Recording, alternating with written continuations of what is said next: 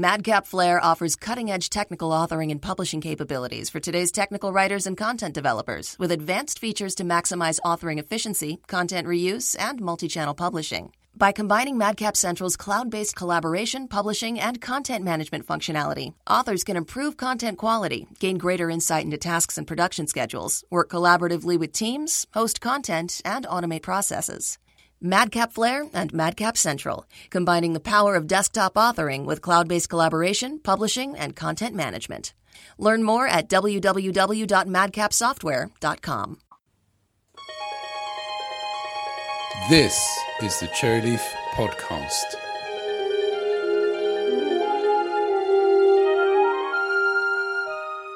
Normal way we start off with the podcast is get people to say who they are, who they work for, that type of thing. So I guess that would be a good start.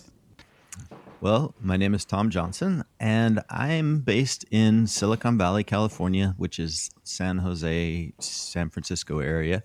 And I work now currently at Amazon, the campus where a lot of devices are made. Typically work on stuff related to the App Store, like Fire TV app development, how people can create apps for Fire TV. It's a way to convert your TV into a streaming media device uh, so you can watch Hulu and Netflix and so forth. Before that, I worked at other companies around here and I've lived in other states. Uh, most people know me through my blog, I'd rather be writing.com, and that's where I have the most fun. So, are you affected by these forest fires that are happening in California at the moment? Yeah, I mean, not directly, but we get a lot of smoke down here. I'm a bicycle commuter, so the last couple of times where I was commuting, it was like pretty um, smoky. I probably shouldn't have been out there biking in it. And I feel terrible for the people whose homes have been burned and who are like displaced. I mean, it must be really difficult. It seems like fires have just become part of the common reality year round here, and it's really unfortunate.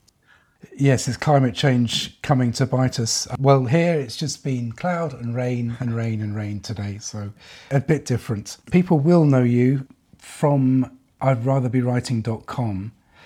And I thought a good place to start is to ask the reasons why you started the website, the posts, and what prompted you to write so much for that website? You know, this is a question that's always sort of perplexed me because I've had this assumption throughout my career that technical writers hmm. are at heart writers. And so, why is it that people would ask, you know, why do you write so much? Well, don't we all love writing? Mm-hmm.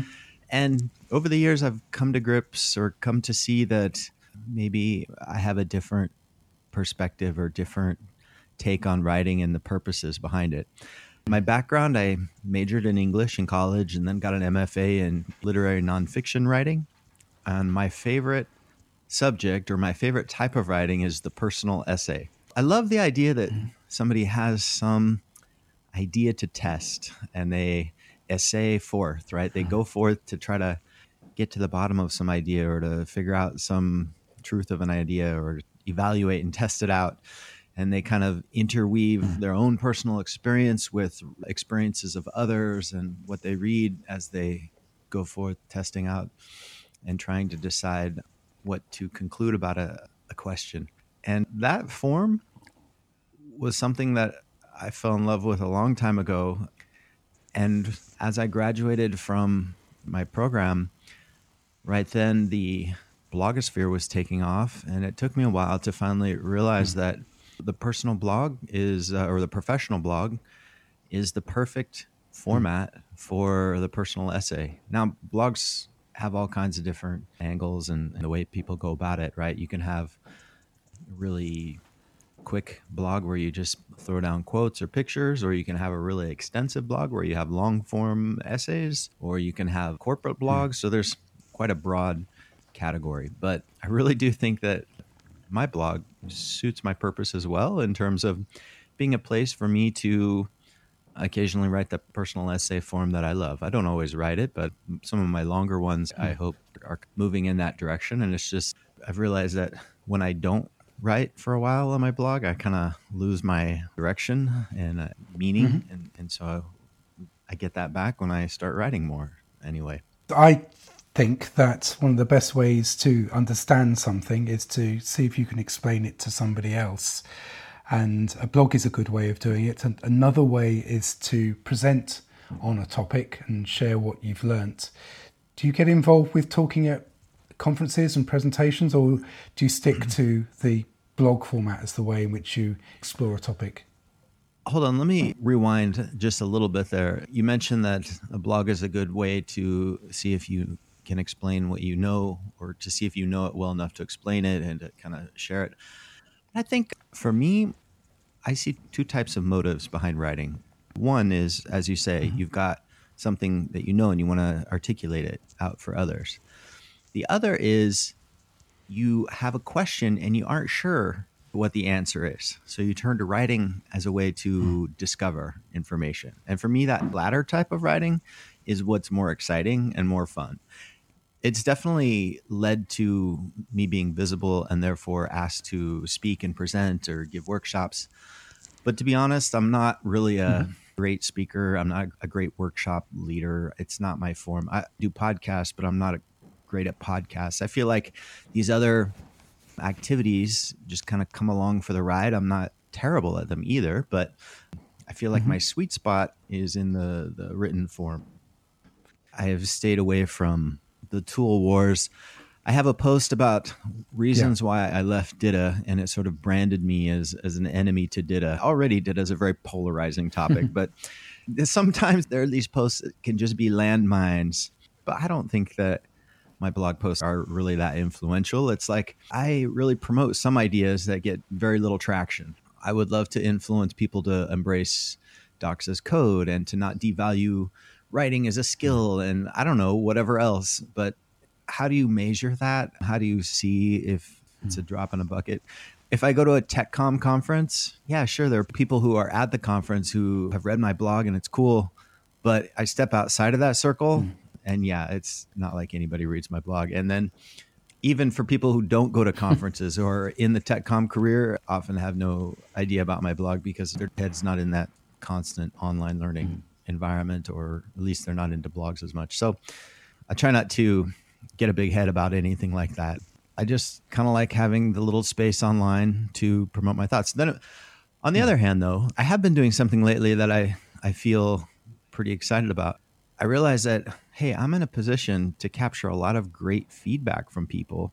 And so I started doing more embedded surveys to gather their mm-hmm. kind of agreement or disagreement in a more quantitative, measurable way. And that's been awesome to be able to throw out an idea and then include a survey and say, you know, do you agree, not agree mm-hmm. with this, and get immediate feedback to know if that idea has any merit or if people just disagree because I very well could be going off on the wrong direction uh, with it. And, and a lot of times it has changed my thinking quite a bit. So you're doing this as a hobby. When it comes to the time it takes to write your articles, how much time do you spend on the research and the writing and and what makes you pick certain topics to look at rather than others? Well, you know, longer posts can take a lot longer than shorter posts. If you write a mm.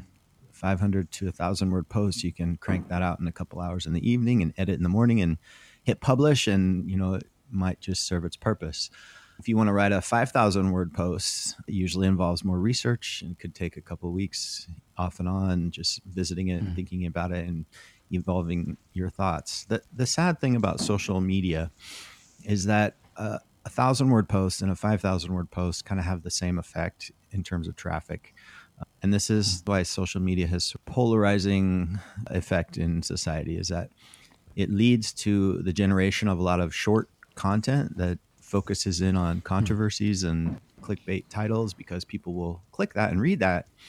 It's not really satisfying, but people kind of move from one little junk food post to another and it gathers mm. clicks, which generate views on ads. And almost these posts are better because if people come to your site and then they read the post and are like, oh, this isn't really that great, well, then they're looking to click elsewhere. And what do they click on? But maybe your ads. So, whereas a long post, it's a different form. A lot of people don't really have 20 minutes to sit there reading a post, even if they, they would like to. but it can take a lot longer. So I, am sometimes mixed about this, the form, because I, I like mm-hmm. longer posts, but they're hard to endure and the, and the payoff isn't always as immediate and clear. So you're now speaking or reading your posts as part of your podcast, the I'd rather be writing.com podcast. And podcasts tend to be, I guess, between 20 and 60 minutes. Most podcasts are out there. I guess you're getting the the ability to take that long post that you're writing and deliver it in a format that maybe people do give it the time and the attention that it deserves. Yeah, yeah, definitely. I mean, I, I, listen to posts already, and so if somebody has a long post that they've written, I would love it if they would make an audio form of it because then I could take it in at the pace that it sort of deserves instead of me just skimming it online when I'm reading it. And I'm also doing well. I started to narrate some of my posts just for fun as a way to practice my yeah. reading, which, as I mentioned, I don't think I'm very good at. I know we've had some discussions about this, but uh, I started. I disagree with that. I, I started to to observe the metrics, and there are a ton of clicks on these.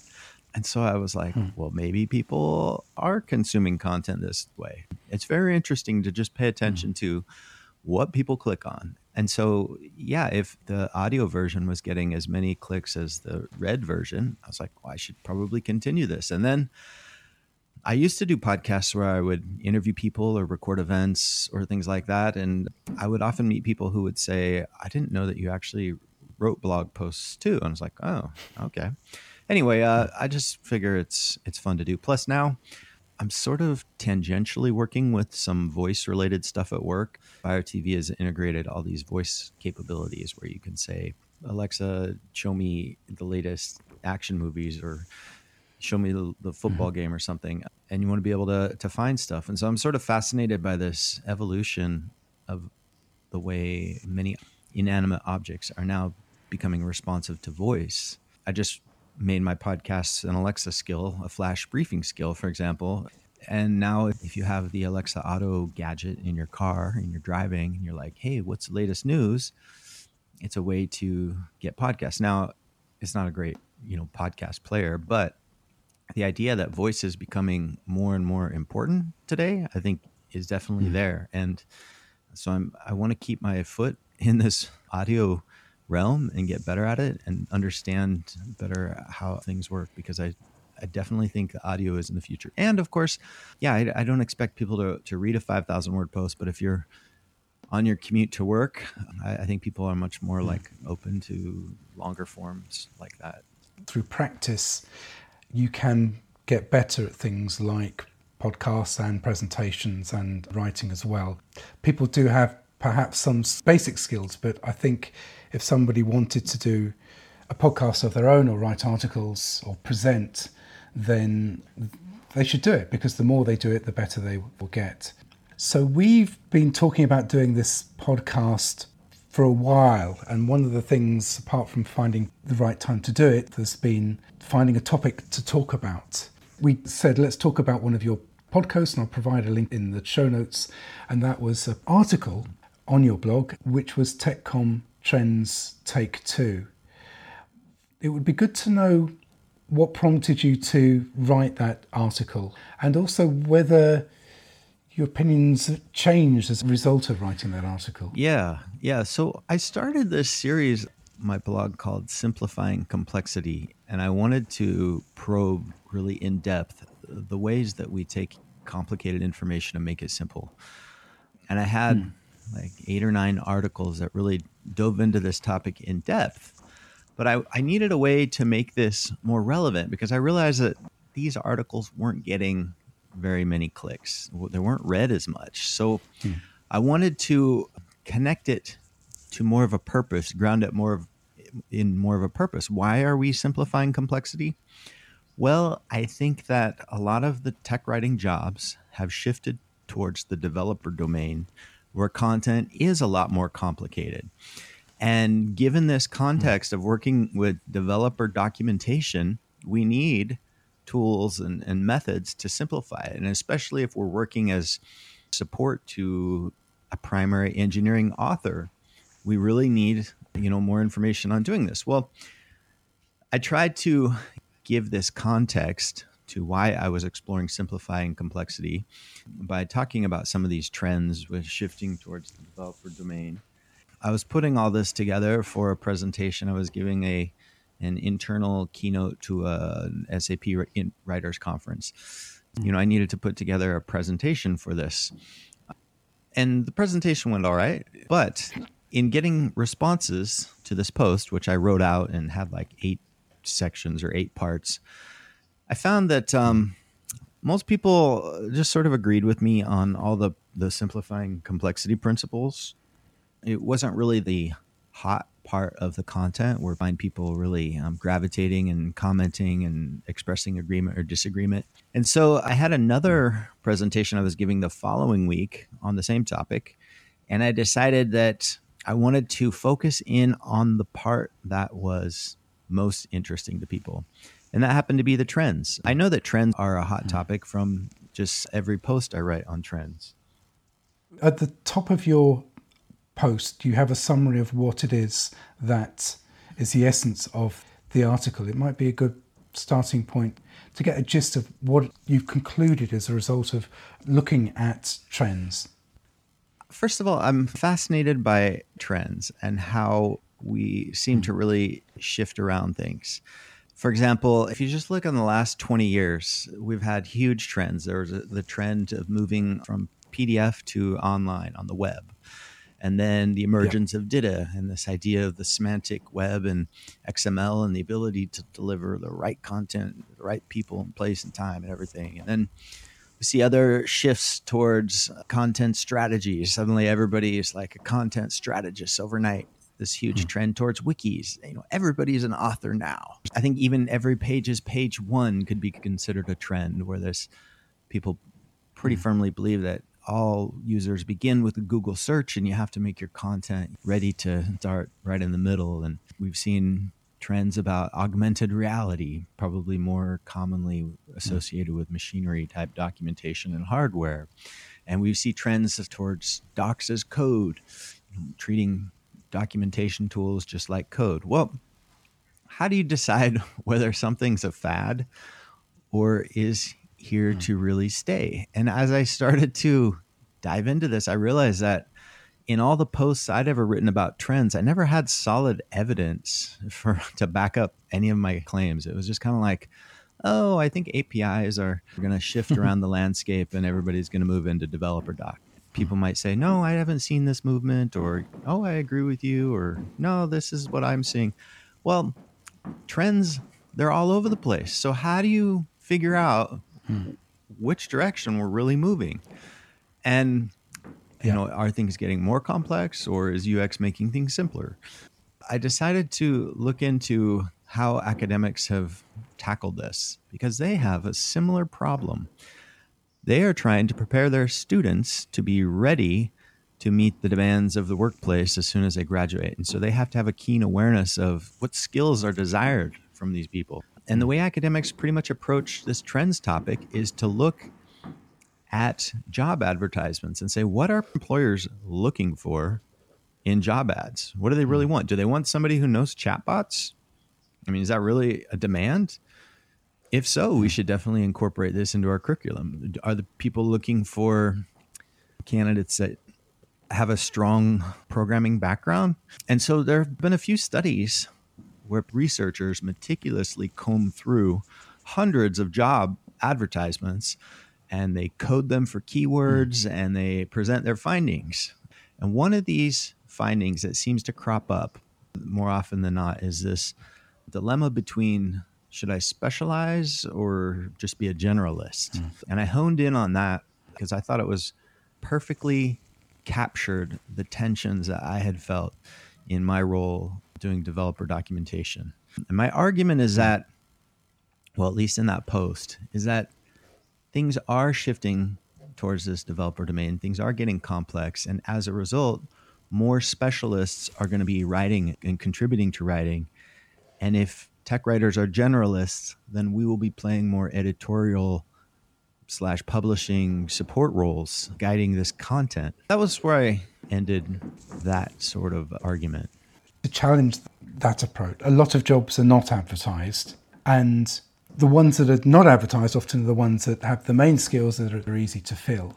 And if somebody can't fill a job through word of mouth, then they'll possibly go to an agency and say that we want them. So I think there's a danger that the jobs that you see are the ones that are hard to fill, that are the ones with the skills that people don't have. And I think we need to be careful when looking at job adverts if it says somebody needs to have the ability to code in five programming languages to do APIs. Assume that's what everyone will need to do. And the reason why that job is up there is because no one has those skills and they're desperately trying to find someone interesting so yeah I, am um, actually really curious to hear more of your perspective because i know that cherryleaf is like a staffing agency you provide the resources right part of what we do is act as a, a specialist recruitment agency placing permanent and contract so you regularly work with job descriptions and, that employers have or is it more more word of mouth that they just reach out to you and describe what they are looking for so they will contact us. So we'll get people that know us on a on a regular basis. They know we provide good authors that are right for the job and who stay. And those type of job descriptions, pretty general descriptions, good writing skills, good time management skills. When they're recruiting, a lot of emphasis on will the person fit into the team? Now, in the UK, we tend to have smaller software companies, not the large ones of the Microsofts and the Amazons. So I think fitting in culturally within the culture of an organization is still quite important within UK software companies. So I think there's a, a lot of emphasis or interest in, in that area. And then we'll get other job vacancies where people contact us out of the blue and they've had the job advertised somewhere, they've had it on their website or somewhere else, and they've just not been able to find somebody. And part of that can be that the job description puts everybody off. They're asking for unicorns, they just don't exist. And they don't have the contacts within the right areas to do that. So, what we're doing in that area, part of it is providing conduit to the networks where these people exist. But also, what we're doing is we're rewriting the job description to explain it in the sense that a technical author would understand and perhaps, or in some situations, de emphasize things that might put them off. And in some situations, with some clients, say, look, you're never going to find somebody who can code in five different programming languages. If we find somebody who can do Python, and can you live with that?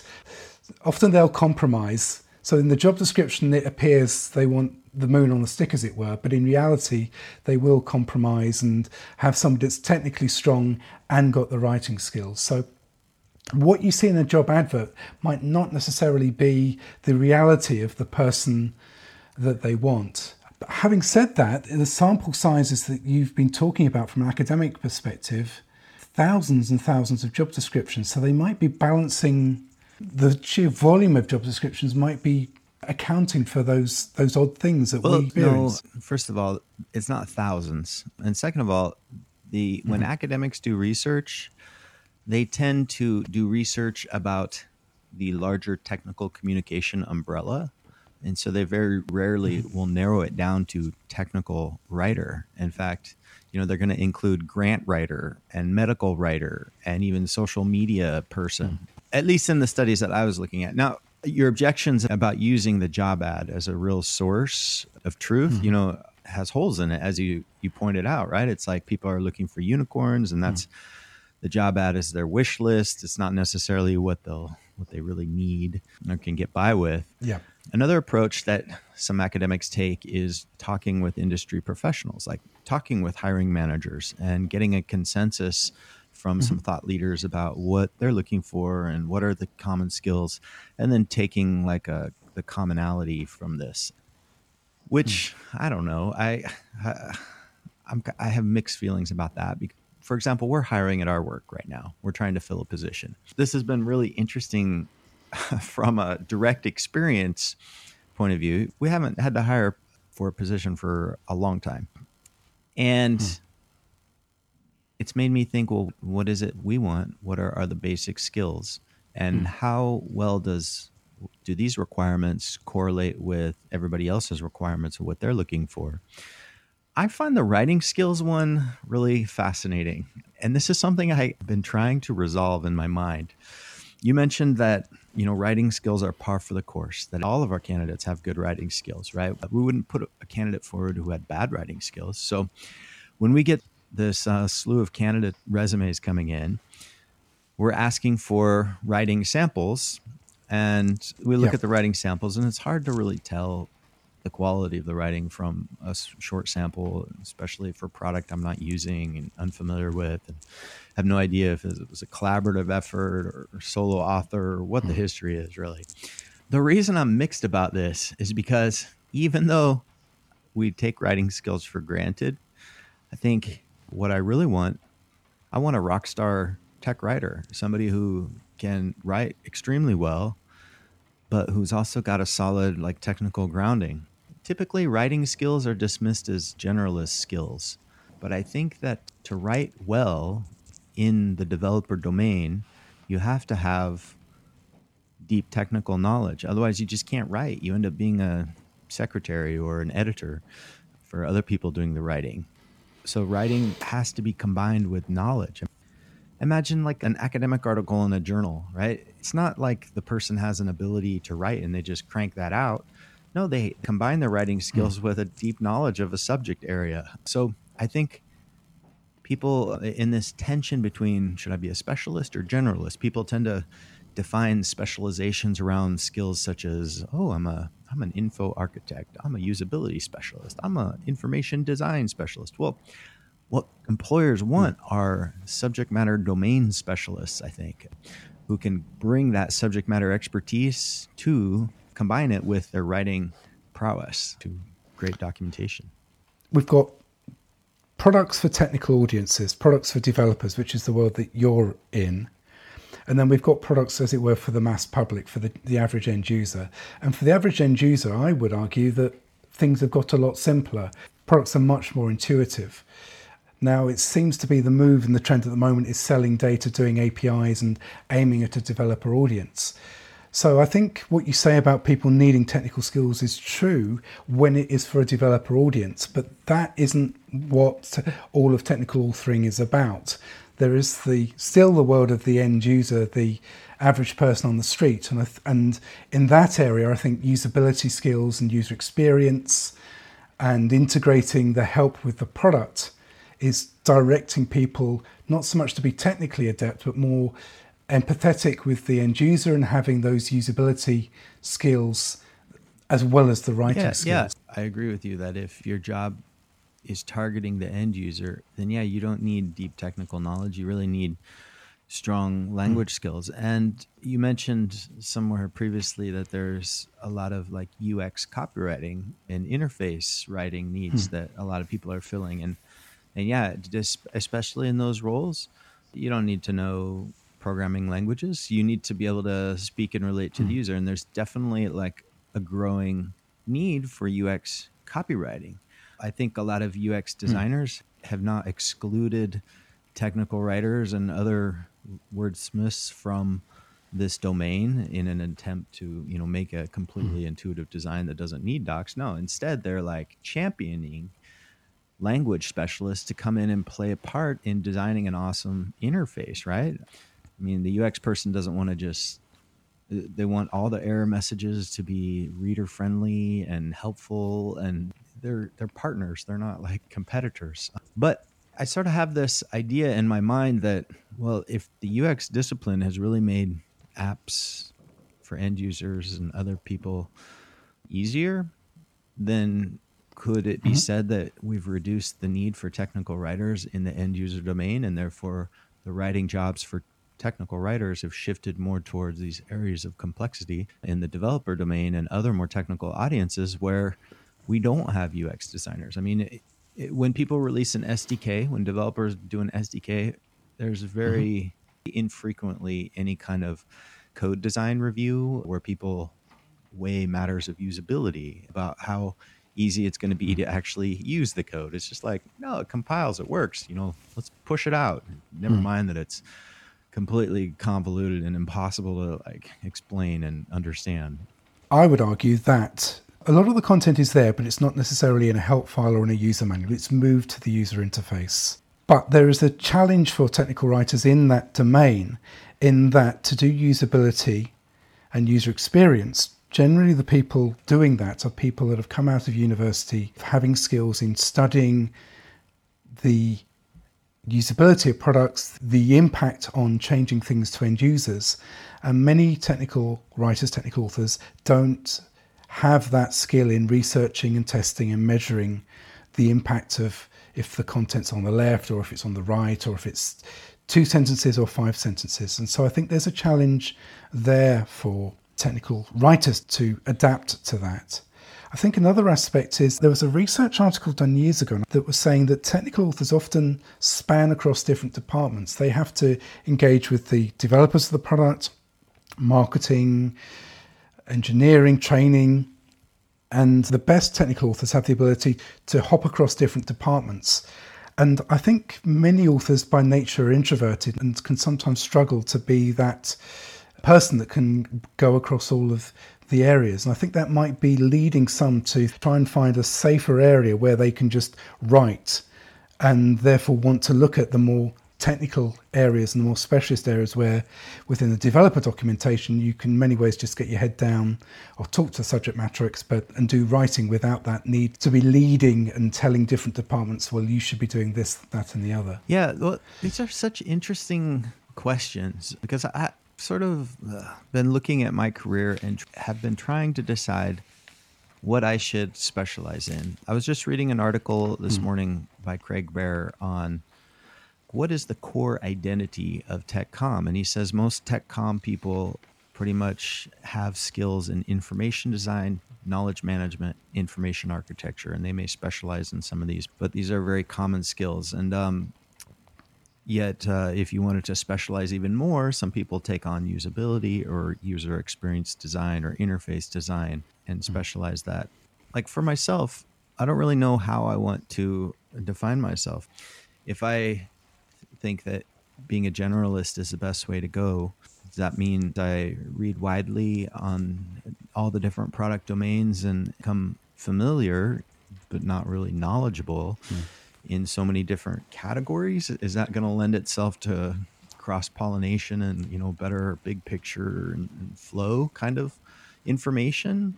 Or is it better to specialize in something like doc tooling? I set up the whole jekyll site theme and help define workflows and so forth. Is that going to be the most productive or should i just pick a, a programming language really dive deep into Android or something and you know narrow hmm. my focus on shops that have that need. I'm not really sure what the best way to go is, and I think a lot of people mm. are trying to figure that out.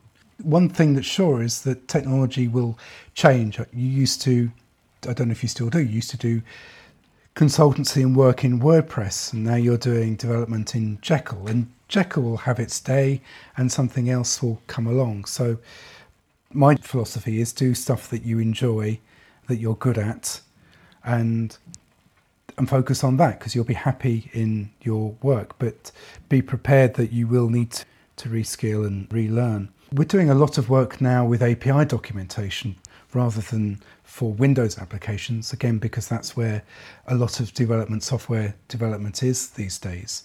And it's actually becoming, in some ways, less technical than it was before at the beginning, it was a lot of the focus. Well, it's the reference documentation. You must have the code samples, and in the different languages. What it's becoming more for us now is the documentation says what does this product do, who it's for, why I should use it, how I sign up for it, does it cost anything, and more the that front end stuff and issues around providing the code samples. You can through products like Postman and some others actually put the Swagger file into those products and it will generate code samples for C, for Ruby, for, for Python automatically.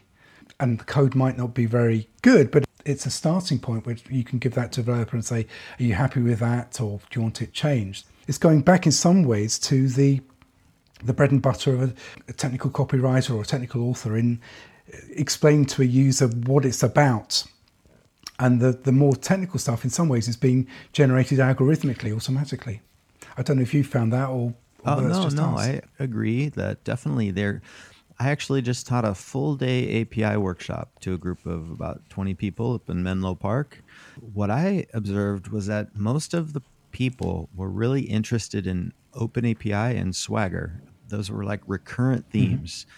Uh, either developers were giving them a Swagger file, which you know it's the right name is an Open API specification document, or the, the writers had to figure out how they were going to publish these or how to integrate them into their doc tooling, or things were very focused around that. And I think that itself has greatly uh, simplified a lot of the authoring around APIs, REST APIs, because it's like a, a form to fill out. It's like you've just got to complete certain fields in a specification and put a few descriptions and, and you can generate out, you know, half of the documentation. The other half, of course, is all the things you mentioned, the how do I authenticate, rate limits and Yes. throttling and getting started and tutorials and how do I actually use the API, interdependencies and things like that. But yeah, in some hmm. ways, I'm glad to see that there's some kind of convergence on a standard, and that's hopefully going to simplify things. You know, API documentation is also one of those things that I've thought, oh, maybe I, I should specialize in that, becoming a an, an API doc writer. I mean, I've already got this course, and it's mind boggling to see hmm. how much more traffic goes to my API doc site than to my blog. I mean, it gets more traffic than my blog, and hmm. it dwarfs the traffic on the simplifying complexity by like thousand percent or more. Hmm. It's definitely like a skill that people want. Even though when I look at Postman and I have some Postman activities in the workshop, you know, it's super simple to use Postman and curl and it's not rocket science. It's more quantifiable as a skill, whereas writing, it's hard to design a workshop around like information synthesis and analysis and integration and simplification and all these, you know, high level analytical tasks that are really difficult. And I think at the core of my skill set, I want to be a better writer. And what frustrates me is that I think, oh, I'm going to bank my skills in writing. Uh, it's just devalued. It's like, nah, nobody cares about that. Everybody can write. It's this constant dilemma. I think I just am, am calling it the wrong thing information design or something, right? to search for writing skills on a CV automatically is very hard to do. And a lot of selection now is automated. And with IT and with developers, you can search on keywords. You can search on do they have C? Do they have expertise in middleware? And you can do that filtering. You can't do that. Is somebody a good writer? You have to read the CV and infer is the writing clear? Or you look at the experience that they've got or talk to them. So I think as the selection process is being automated, that devalues or de-emphasizes writing skills because you can't measure those using those particular skills. We've assumed that people are hiring us because we are writers, but sometimes I think people have hired us because we're the only people that know how to use Flare, or only people who know how to use Jekyll or, or uh, RoboHelp. It's been the technical tools knowledge that has attracted people. Yeah, I can see where you're coming from when you say that it's not really a measure that is easy to evaluate. It doesn't compute whether somebody has good skills or mediocre skills and how needed those will be. One thing that is coming to mind here is a point of feedback I get that people really want candidates to have this sense of technical aptitude, technical acuity. I mean, you're still a generalist if you have technical aptitude, but presumably you're like more tech savvy than somebody who just has writing skills. And that aptitude would stand out as more specialist skills. I think what the writer has to do is understand the end user and understand what it is that they want. If you're writing for the general public, you as a writer can represent the general public pretty easily, and you can you can think if this uh, what questions do I have? They're going to be the ones that anybody has. If you're talking about technical products and middleware and uh, stacks and aspects like that, you need to have an appreciation of the type of information that a developer would want. And not every author has that. They either have to have a developer background or they have to learn to appreciate what it is a developer, the questions they're going to have, and, and make sure they address them. Yeah, yeah. I'm thinking of some other experience earlier in my career. You mentioned WordPress, and I used to do I used to do a lot of WordPress consulting back when back when WordPress was still a cool platform. that's a that's a harsh take on them. Uh, but I remember one project where the guy, somebody hired me to create a site for his fishing lures, and I created the site fairly easily. I think I used an existing theme and configured it and all, and charged him whatever mm-hmm. I charged him. But then he was like, "Oh, you're a writer too." and he said well why don't you write the copy too write it for you know six to ten hmm. pages and i was like oh, okay i'm gonna charge him like a thousand bucks for this and the amount that i could charge for the writing was not a whole lot compared to how much more work it was than the technical tasks i mean it was a lot harder to write the content but in the hmm. client's mind it was like oh, i'll just write it myself even though in the end of the day what's going to sell the fishing lures the site or the copy hmm. right the copy is going to sell the fishing lures there's a website called Clients from Hell. I don't no, know if you've ever no. seen that. It's mainly about graphics designers, but it's also copywriters. And it's war stories from clients that have devalued their services. And it's essentially quotations of things that clients have said to them. Sometimes technical authors think they have it bad. You read this and you think, thank goodness I'm not a graphics designer, because that is an area where there's a lack of appreciation of the time and effort that it can be required to creating visual yeah, images. I, another reason people may not value writing is because we value the things we can't do ourselves. This is a lot of the reason why we value programmers because like oh we can't write that program ourselves we need you know some expert. And with documentation tooling and publishing it definitely falls in this category of things that people usually can't do themselves. I mean i am constantly surprised at even among technical writers how few of them understand the technical tools. It's almost like the tool people are a subset of tech techcom and uh, it's like they're a band of people who think similar in some cohesive ways.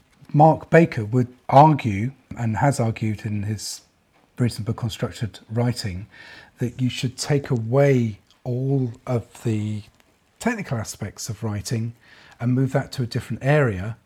Let the writer just focus on writing for the user and the audience and not in the writing that they're doing worry about the technical aspects and then either delegate that the technical aspects to somebody else or to software or deal with that at another time than the time that they're actually writing just being able to focus on the user and the audience and writing there is a school of thought that that's not necessarily yeah, a bad yeah. thing. Well somebody has to do this separation of concerns. Somebody's got to focus on handle the tooling so that it works and can be seamless and not get in the way. But hmm. yeah i mean i agree with that. Like you don't want everybody reinventing mm the wheel. In fact when i got to amazon i was really confused why i had to even do any work at all with our publishing solution. We had 250 writers and we didn't already have a seamless like system that just worked behind the scenes to just create hmm. and publish and distribute content what of course aws their organization does have that but the rest of amazon was like tribal and, and people just have to well i wouldn't say tribal more like lots of little startups within a larger company and they, yeah. they can have the autonomy to do what they want but that comes at a cost right and I guess the other downside for technical writers is it's seen as a cost. If you're a copywriter and you, as a result of the copy that you write, lead to more sales, then it's easier for people to buy into paying for it. So your Fisher lure person should have really seen that, well, if the copy's better and I'm getting more lures sold, then it's worth the cost. It's, it's trickier yeah. when it's um, end user documentation. Yeah. I think we've probably covered a good chunk of content. No, I, I, I, we have had a good discussion, and uh, you know, I'm excited to see you doing podcasts. I've listened to your recent interviews, with recent one with Kirsty Taylor, and the one you did with Matthew Ellison. They're great. They're great. Yeah. Keep it up. They're thank enjoyable. You. I think you do a great job at podcasts. So. Well, thank you. They're good fun to do. They're interesting. They're good reasons to talk to people that you like, admire, or you want to pick their brains. The interviews are the hardest ones to arrange because it involves finding a subject, finding people's time to do these. We'd like to do more, but it is tricky to arrange them. I think podcasts they may not have as many reads as maybe a written post sometimes, but I think they're mm. two or three times as powerful. That's much more of a close experience when you're listening to somebody's voice speak in an extensive way. I know that the podcasts I listen to feel like I know that person. And I think it's great. I think businesses mm. are, are kind of like recognizing that hey, if we just do this podcast and it's good, it's going to have a tremendous impact. But yeah, it's hard to measure exactly what that is beyond just the analytics because people are are listening and they're not usually at their computer, and so it's hard to get feedback. I guess we'll wrap it up at that time. So, Tom, lovely to speak to you again. It's 2012 since we actually met face to face. It's amazing how long time yeah, flies. thanks for inviting me onto this podcast. It's always fun. You know, it's it's very flattering to be asked questions. It makes me feel important. so, thank you. Thanks very much, Tom.